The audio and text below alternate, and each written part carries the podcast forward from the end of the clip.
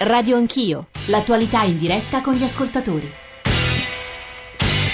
Tornate con Radio Anch'io, Radio 1, Giorgio Zanchini, Radio Anch'io stamani in diretta da Trento. Abbiamo deciso, anche perché qui si sta svolgendo un festival dedicato alla montagna, al cinema di montagna, di parlare di impatto, di cambiamento climatico e i suoi effetti in un luogo in cui, almeno per noi cittadini metropolitani, il rapporto con la natura è molto più eh, vicino e lo stiamo misurando non soltanto per quanto ci stanno dicendo i nostri ospiti, ai quali si è aggiunto poco fa il direttore del Museo delle Scienze di Trento del Muse, Michele Lanzinger, che saluto. Buongiorno, direttore, benvenuto. Buongiorno a voi, grazie un museo che in questi anni, devo dire, è cresciuto moltissimo, a mezzo milione di visitatori, ogni volta che uno ci va vede moltissimi ragazzini, bambini, eh, giovani, perché la consapevolezza e eh, fa piacere anche leggere tanti messaggi dei nostri ascoltatori che da un lato denunciano e pongono domande, dall'altro invitano i propri concittadini italiani a informarsi di più, a prendere, a essere consapevoli di quello che sta accadendo. Poco fa è arrivata una domanda alla quale io non sapevo rispondere, voi avete risposto in qualche modo in maniera molto ferma, Pietro da Genova, perché non parlate della precessione terrestre come causa naturale dei mutamenti climatici? Lanzinger risponderei. Ma sì, volentieri, la percezione, la percezione degli economici ha a che fare con la dimensione astronomica della Terra nell'ambito del nostro sistema solare. E I cicli ci sono, anzi è noto dall'inizio del secolo scorso di questa fondamentale influenza sugli assetti climatici, ma qui parliamo delle grandi glaciazioni, parliamo di cicli che durano 40-50 mila anni e se vogliamo semplificare la situazione abbiamo anche il sottociclo solare che è di 11 mila anni. Allora non c'è dubbio che il passaggio delle serie di glaciazioni degli ultimi milioni milioni di anni è stato influenzato da questi fenomeni, ma questi fenomeni ovviamente si muovono su traiettorie lunghissime. Allora noi siamo usciti dall'ultima glaciazione circa 16.000 anni, 18.000 anni fa e i cicli adesso non riusciamo bene a prevedere da questo punto di vista, ma si parla comunque di, di spostarci di questi 20-30.000 anni eh, per muoversi verso una nuova glaciazione. Eh, io comincerei adesso, eh, qui di fronte a noi ci sono anche eh, altri ospiti e ascoltatori che vorranno porre domande o riflessioni, però vorrei sentire due WhatsApp audio e poi ci sono Roberto e Romana che sono collegati con noi, quindi sentiamo la comunità degli ascoltatori di Radio Anch'io e magari proviamo a rispondere e poi approfondiamo anche altri aspetti. Eh, comincerei dai WhatsApp audio. Buongiorno, si parla tanto di crescita, c'è bisogno di crescita, il mondo non va avanti se non cresce e sono tutti ragionamenti che sono abbastanza in opposizione con la tutela dell'ambiente si fanno tanti discorsi, ma sono secondo me molto sulla microeconomia, quella che può essere il pannello solare o altri tipi di eh, attenzioni che noi piccoli cittadini possiamo avere nei confronti dell'ambiente. Molto più cinicamente mi viene da pensare che fondamentalmente nulla sia eterno e quindi noi ormai abbiamo un certo tipo di vita in questo mondo che non è cambiabile dall'oggi al domani, servirebbero secoli per portare le persone a un comportamento differente. Il problema è multifattoriale, aziende che non investono in fotovoltaico, eolico, grandi industrie petrolifere che fanno le loro pressioni. Il problema maggiore, secondo me, è l'indifferenza totale della popolazione che sembra non essere toccata dal problema ma purtroppo non abbiamo idea del prezzo che pagheremo noi e i nostri figli. Buongiorno. Roberto da Treviso, buongiorno e benvenuto. Buongiorno, buongiorno a tutti quanti. Ci dica Roberto. Allora, eh, niente, praticamente io per, per, lavoro ho a che fare quotidianamente con i contatori dell'acqua da quasi 15 anni e quotidianamente mi trovo a, a, a trovare delle piccole perdite nell'impianto domestico, avvertire i, gli utenti, signora, signore, guardi che forse ha una perdita, e sentirmi dire sì, sì, faccio controllare, grazie, grazie, grazie, e sentirmi anche rispondere sì, è la goccia del water, va bene, per una giossa, per una goccia, eh, lascio andare. Questo è anche vedere, io capisco che la gente si compra la macchina nuova e se la voglia lavare a casa, però sappiamo anche che i lavaggi, i lavaggi quelli automatici con pochi euro, te la lavi con la tua lancia l'acqua viene riciclata, viene filtrata, viene riutilizzata e non c'è spreco. Guardi Quest'anno Roberto, io... ieri di uso, consumo, spreco d'acqua abbiamo molto discusso ieri sera e di questo magari eh, su questo torneremo in particolare con Lombroso e Lanzinger. Romana da Gorizia, buongiorno anche a lei. Eh, buongiorno, eh, io mi riallaccio comunque ai ascoltatori che mi hanno preceduta perché hanno espresso benissimo il mio pensiero. eh, come prima cosa che il cambiamento comincia anche dalle piccole cose da tutti noi. E poi comunque mi, ciò che mi fa rabbia è che i nostri politici parlano appunto del PIL, della crescita e continuiamo a produrre all'infinito delle cose che poi eh, anche inutili che poi dobbiamo smaltire, che non sappiamo che farcene, abbiamo le case piene di, di, delle cose inutili. È una questione di ciclo del consumo e della produzione. Lombroso, riprendiamo sì. un po' le cose che ci dicono gli ascoltatori. Luca Lombroso, meteorologo e qui in diretta con noi, siamo insomma, in tanti da Trento. Ma eh, riprenderei proprio da questo, ultima cosa sul consumo, consumatori, aumento dei consumi. Mi viene in mente il vocabolario di lingua italiana scolastico che avevo inizio anni 70, quindi non è che andiamo poi tanto indietro. Consumatore era definito colui che distrugge sciupone. Abbiamo avuto un cambiamento proprio anche nell'economia che eh, ci ha portato a una crescita insostenibile dei consumi energetici e di conseguenza delle emissioni di gas serra. Da qui il fatto che intervenire sugli sprechi è sicuramente la prima cosa che si può fare, ma non illudiamoci che basti. Gli sprechi in fondo, io li paragono un po' alla punta dell'iceberg, sono la punta di una quantità di consumi enormi io conosco molto quelli dei petroliferi e di prodotti energetici, un po' anche quelli dell'acqua, ma sono abbastanza simili comunque come ordini di grandezza. Pensiamo che ogni secondo, in questo momento che è passato un secondo, nel mondo sono stati bruciati mille barili di petrolio. Ogni Quindi, secondo? Ogni secondo, ogni secondo, una quantità che è gigantesca. E, e mh, mm, parlando di qualche cosa di concreto che effettivamente è stato preso a Parigi, questo accordo che ha citato anche mh, mm, eh, Leonardo Di Capri, ero a Parigi anch'io peraltro, se vogliamo rispettare questi obiettivi, che peraltro voglio ricordare che sono legge in Italia, in Europa, negli Stati Uniti, Trump comunque ne è vincolato per tre anni, dobbiamo applicarlo. Eh eh, dovrebbero portarci entro la metà di questo secolo alla neutralità fra le emissioni e gli assorbimenti, quindi sostanzialmente emissioni zero, eh, passando da un mondo basato su fonti energetici non rinnovabili a fonti Obiettivo rinnovabili. Obiettivo realistico, Lombroso? Realistico è necessario, diciamo. Abbiamo poche probabilità di farcele, ma le dobbiamo provare tutte. Eh, Lanzinger, direttore del Muse, avete sentito come gli ascoltatori insistono molto sugli sprechi, sullo stile di vita, che però cambiano in tempi lunghissimi. E io credo che lei come fa quando incontrate con i glaciologi, lei stesso, i ragazzini delle scuole, che cosa prova a comunicare loro? Su questo primo concetto io eh, ho qualche perplessità, nel senso sono molto più ottimista. Eh, io credo che il gioco di conoscenza, consapevolezza e quindi azione attraverso il comportamento si possa giocare alla scala delle singole generazioni di persone. Guardiamo come noi potremmo considerare assolutamente fuori da ogni regola eh, consumare, ehm, eh, fumare sigarette in un luogo pubblico. Si creano delle condizioni affinché effettivamente le cose possano cambiare. Allora, eh, delle buone azioni eh, di eh, informazione, di creazione di conoscenza e su questo costruire una, un atteggiamento positivo, credo che sia un compito fondamentale per tutte le nostre organizzazioni, comprese quelle dell'educazione informale come sono i musei e sono assolutamente persuaso che questo possa portare dei cambiamenti. Noi abbiamo contatti quotidiani con queste nuove generazioni, ma sa- vediamo e già registriamo diversità di comportamenti propri proprio nei confronti dello spreco. Cioè lo Nel, vedete, lo vedete, lo misurate? Lo vediamo fisicamente, nel senso che c'è una perfetta conoscenza e attenzione, ad esempio, per il microcosmo del comportamento in queste 4-5 ore dei ragazzi che, pass- che, vengono, che vengono, da noi. Da tutta sono... Italia o solo dal nord Italia e nord Europa? o centro Europa? No, no, eh, noi abbiamo ovviamente una curva di distribuzione con eh, la maggioranza del, dei nostri frequentatori che arrivano dalle nostre eh, regioni limitrofe e quindi tendenzialmente eh, centro-nord Italia, però abbiamo una buona rappresentazione. E dicevo che ormai c'è una conoscenza assolutamente rigorosa della raccolta differenziata non troviamo errori nella distribuzione delle diverse categorie e soprattutto troviamo una grande cura nel non disperdere nell'ambiente. Questi sono dei primi risultati che credo entreranno in gioco molto brevemente nei nostri comportamenti. Presidente eh, De Martin, vuole aggiungere una cosa? A me è toccato di vedere figli piccoli, asilo elementari, che mettono in crisi i genitori. Che sanno pochissimo cioè le nostre generazioni sono molto meno, credo, consapevoli. Altri WhatsApp audio che sentiamo mandati dalla regia eh, di Roma e, mi, e vorremmo commentarli con voi.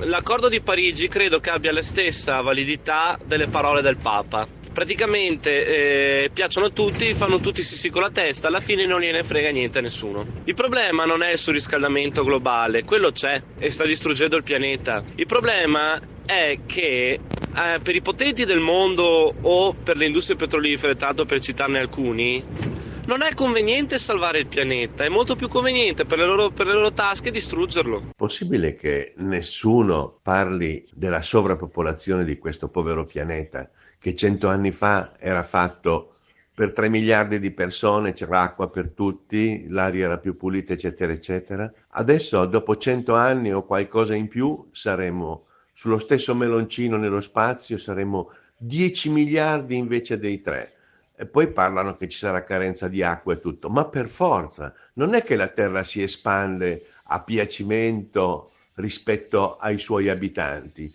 Il meloncino quello è ed è già stato spremuto abbastanza. Purtroppo siamo destinati alla fine. Dovevamo pensarci prima. Arrivederci, Carlo. Agli altri ascoltatori che abbiamo sentito risponderemo. Eh, qui siamo nella Tenso Struttura a Trento, Piazza Fiera, come vi ho raccontato. C'erano delle persone che ci stanno ascoltando qui di fronte a noi che volevano porre domande o considerazioni. Comincerei da lei. Sì, Carlo Ancona, del direttivo del Film Festival della Montagna. E io parto dal presupposto studiato dai biologi.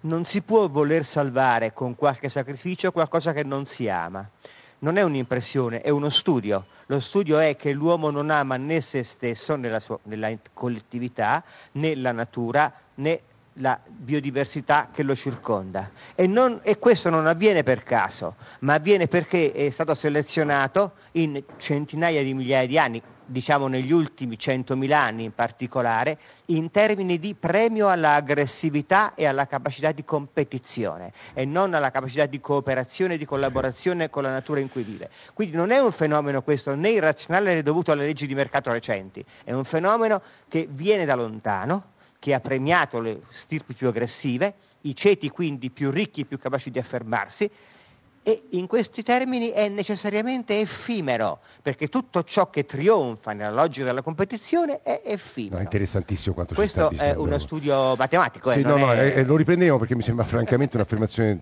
che meriti una riflessione ulteriore. Mario Rusca, Mario. Sì, eh, nel mio ultimo libro che è, è, basato sull'acqua, la storia dell'acqua, che io vado a presentare anche nelle scuole, ho notato una sensibilità degli alunni, ma delle elementari, delle medie, molto più eh, marcata rispetto a quella che è la nostra sensibilità nel risparmio dell'acqua, nel risparmio energetico, tutte queste cose qua. Quindi è molto importante l'educazione civica già da bambini in modo tale, perché io onestamente vi dico una cosa, io la vedo in modo molto negativo, perché se noi consideriamo gli ultimi 8.000 anni, li dividiamo in ere di 100 anni, 80 ere, nell'ultima era abbiamo consumato quanto nelle ere 79 e questa è una cosa incredibile, stiamo correndo troppo, come diceva anche quell'altro eh, 7 miliardi e mezzo di persone sono anche queste troppe, se, se, soltanto per una bistecca noi consumiamo 7 mila litri di acqua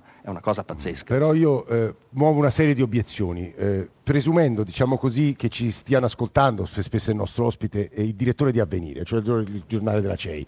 Eh, perché, e lo dico perché alcuni ascoltatori stanno scrivendo, in sostanza Alberto io auspico una sterilizzazione di massa per i paesi poveri e cioè i paesi poveri dovrebbero fare molto meno figli. Così come qualcun altro ci scrive, ma perché i cinesi e gli indiani dovrebbero adesso fermarsi e rinunciare dopo che noi siamo arrivati al benessere e loro stanno faticosamente, seppur inquinando, raggiungendo gli obiettivi che abbiamo eh, raggiunto, raggiunto, noi. E poi eh, ancora, poi c'erano vabbè, altri messaggi che vi leggerò. L'Ansi che voleva dire una cosa su questo, un po' tutti, perché mi sembra un po' il tema decisivo, e anche quello che diceva ancora, e cioè le stirpi aggressive dominano e i modelli di sviluppo sono un po' uno contro l'altro. Ma è, è una lettura assolutamente corretta, tant'è che noi abbiamo, parliamo ancora di crescita e dando una dimensione mh, quantitativa a questa crescita che traduciamo con il prodotto interno lordo. Ecco che se noi però incominciamo a usare altri termini, che sono, non voglio che sia un esercizio linguistico, ma quello dello sviluppo, introduciamo degli elementi e dei parametri che ad esempio ci portano da una dimensione di prodotto a una dimensione di benessere.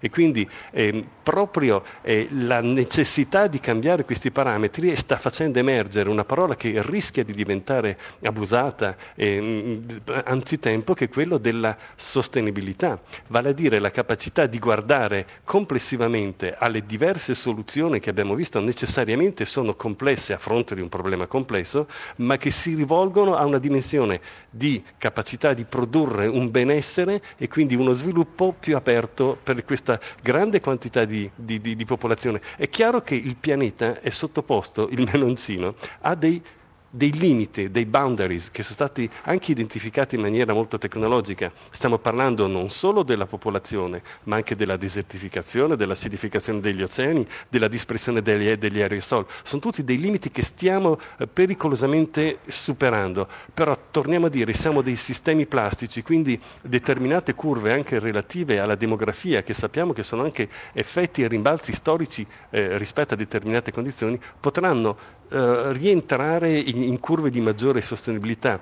Teniamo presente che effettivamente il problema è nostro, dell'umanità, non del pianeta Terra. Il pianeta Terra ci sta ospitando, poi andrà avanti nei suoi milioni di anni, quindi siamo noi che abbiamo il nostro compito. Michele Ranzigher è il direttore del Muse, e adesso vorrei sentire Alberto Faustini che è il direttore di Trentino e Alto Adige. Faustini. Allora, magari torneremo sul meloncino, questo vuol dire Ranzigher, no? ce ne andiamo per qualche milione d'anni e poi, poi possiamo tornare.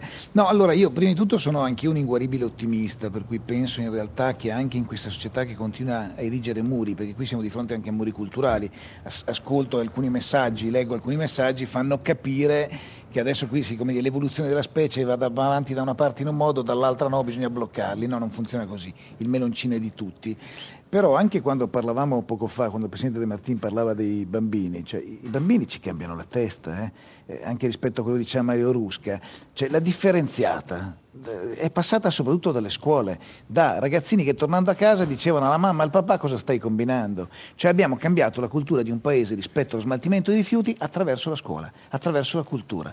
Questa cosa si può tranquillamente Però, fare eh, gli ascoltatori ci dicono Alberto è nobilissimo ma è talmente laterale e marginale rispetto alla grande industria dei paesi in via di sviluppo che appunto è nobile ma eh, poco È nobile ma necessario, no? cioè nel senso che com'è che la cambi la mentalità anche del grande imprenditore? La cambi con le piccole cose, cioè il mare sarà grande ma è fatto di piccole gocce, se ne mettiamo insieme tutte queste piccole gocce, allora la parola è vero, quello che dice il Papa vale come quello che dice il G20, si può leggere in due modi, sì. no? È spettacolare, il Papa da solo vale come 20 stati importanti nel mondo. Certo, il Papa sarebbe curioso no? che si affacciasse al balcone dicendo mi raccomando fate la guerra, se potete consumate il mondo in, in fretta e via dicendo.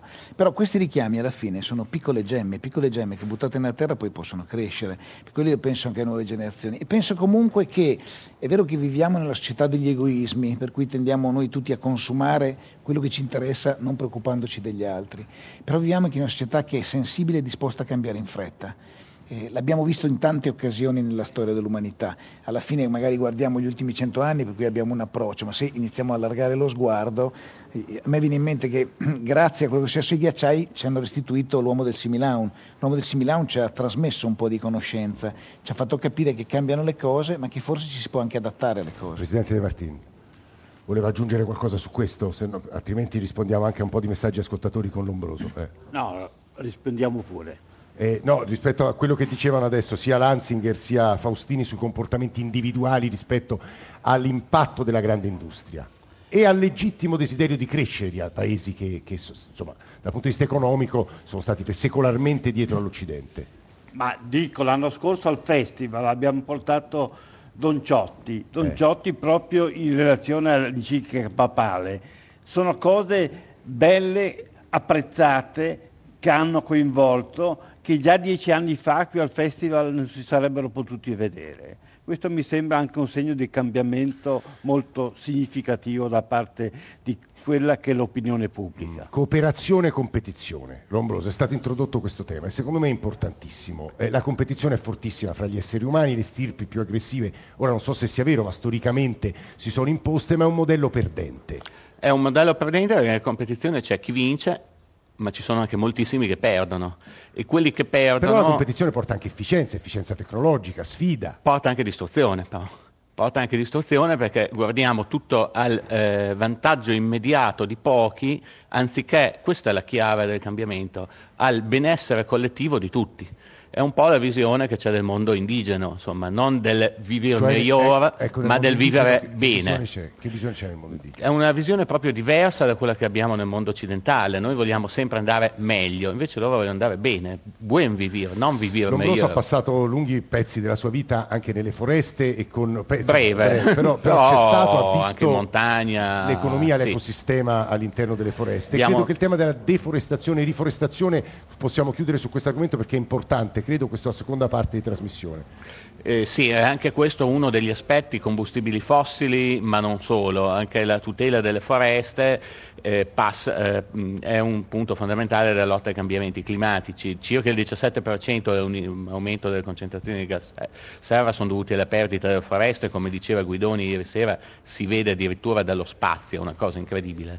Ma dallo spazio si vede anche che alcune zone, grazie a meccanismi messi in moto dal protocollo di Kyoto e ora incentivati ulteriormente dall'accordo di Parigi, hanno visto aumentare le loro foreste. Bhutan e Costa Rica sono gli esempi virtuosi nel mondo dei paesi che hanno, tra l'altro tutti e due paesi in via di sviluppo. Eh, De Martino vorrei aggiungere una cosa, molti ascoltatori ci, ci, pongono la difficilissima domanda che cos'è il benessere, come misuriamo il benessere, entreremo in un campo complicatissimo. De Martino, sul, sul tema delle foreste, proprio sì. facendo riferimento alla mia esperienza professionale, sono stato direttore generale di Federlegno Arredo, eh posso sottolineare questo fatto che sia in Italia che in Europa aumentano le foreste, ma come aumentano, specie in Italia, in maniera inselvatichita.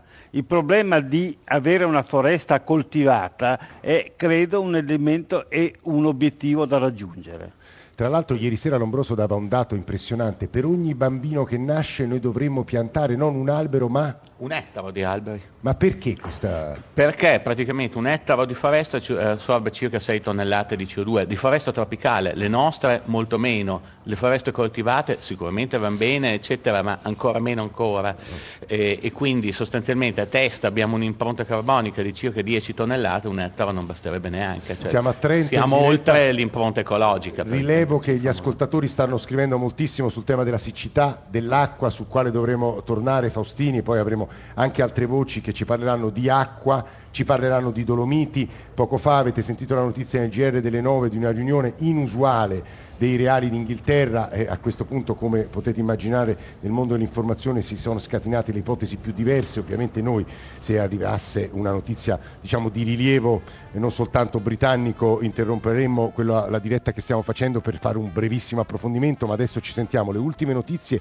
con il GR delle eh, nove e mezza, poi torniamo qui in diretta perché mi pare che abbiamo lasciato aperte molte porte o fili nell'aria che devono essere ripresi e soprattutto credo il nostro dovere di approfondire il tema acqua che mi sembra sembra molto caro agli ascoltatori 335 699 2949 per intervenire tra poco, adesso il giornale radio e torniamo in diretta tra pochi minuti.